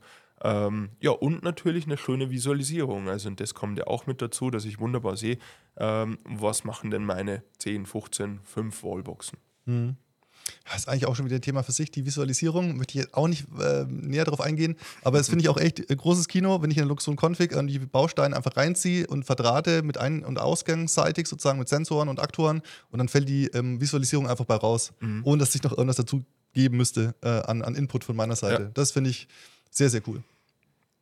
Jo, ähm, dann wäre ich soweit mit den Fragen eigentlich durch. Habe ich irgendwas vergessen? Willst du noch auf eine Frage speziell eingehen? Nee, aber wir haben einen neuen Rekord. Das ist der längste Podcast, den ich jemals aufgenommen habe. Um Himmels Willen, ich sehe gerade eine Stunde und zehn paar zerquetschte. Genau. Je nachdem, was wir noch rausschneiden werden. Oder du rausschneiden wirst. Nee, aber war super interessant. Ähm, hat mir mega Spaß gemacht, war cool, ähm, mal so einen richtigen technischen Deep Dive ähm, zu machen. Wir haben, glaube ich, viele Themen abgehandelt. Ich hoffe, es sind noch ein paar Zuhörerinnen dran geblieben. Also Respekt für jeden, der jetzt noch dabei ist. Also ich mache ja jetzt schon seit längerer Zeit oder 2013 habe ich angefangen, so Tech Talks zu machen auf ja. YouTube und teilweise dauern die auch zwei Stunden plus. Von daher, ähm, jeder, der mein techblog.de kennt, der wird wahrscheinlich dabei geblieben sein, wenn er äh, Fan ist, beziehungsweise ja. wenn er ähm, ja, sich für die Technikthemen interessiert, dann dann weiß derjenige oder sie auch, ähm, dass es da technisch ein bisschen tiefer auch in, manchmal in die Materie reingeht. Nichtsdestotrotz, äh, nichtsdestotrotz denke ich, auch für alle diejenigen, die vielleicht mit den, äh, den vielleicht DMX oder keine Ahnung, diese ganzen Standards nichts sagen, haben wir, glaube ich, trotzdem relativ gut verklickern können, dass das ganze Luxon-Universum halt nicht irgendwie gekapselt ist, sondern wirklich mhm. eine offene Lösung ist, wo man eigentlich im Endeffekt jeden Standard vielleicht auch mit Umweg teilweise, aber meistens auch direkt irgendwie ankoppeln kann und eigentlich ja skalierungsmäßig eigentlich ja alle Freiheiten hat, um eben sein komplettes Smart Home ähm, ja, zum Laufen zu kriegen. Nicht nur vielleicht im Eigenheimbereich, sondern auch bei größeren Installationen. Wie jetzt bei euch im Campus. Und das haben wir noch gar nicht gesagt, oder habe ich noch gar nicht gesagt, bei euch im Campus läuft ja auch alles komplett, äh, komplett über Luxon. Natürlich. Bis hin zur Audiolösung. äh, und ist schon beeindruckend zu sehen, dass es halt einfach funktioniert. Über 400 Lautsprecher, über 100 Miniserver. Ja. Ja, tausend Dank für deine Zeit und auch für die ähm, Tour gestern. Sehr gerne. Für, was den Campus angeht, waren sehr viele Insights, die wirklich cool sind. Entsprechend gibt es bei mir auf dem Channel auch, ja, wahrscheinlich nicht nur ein Video, sondern mehrere Videos. Ich werde es wahrscheinlich stückeln. Ja. Und ja, ähm, fand es mega cool. Tausend Dank an dich.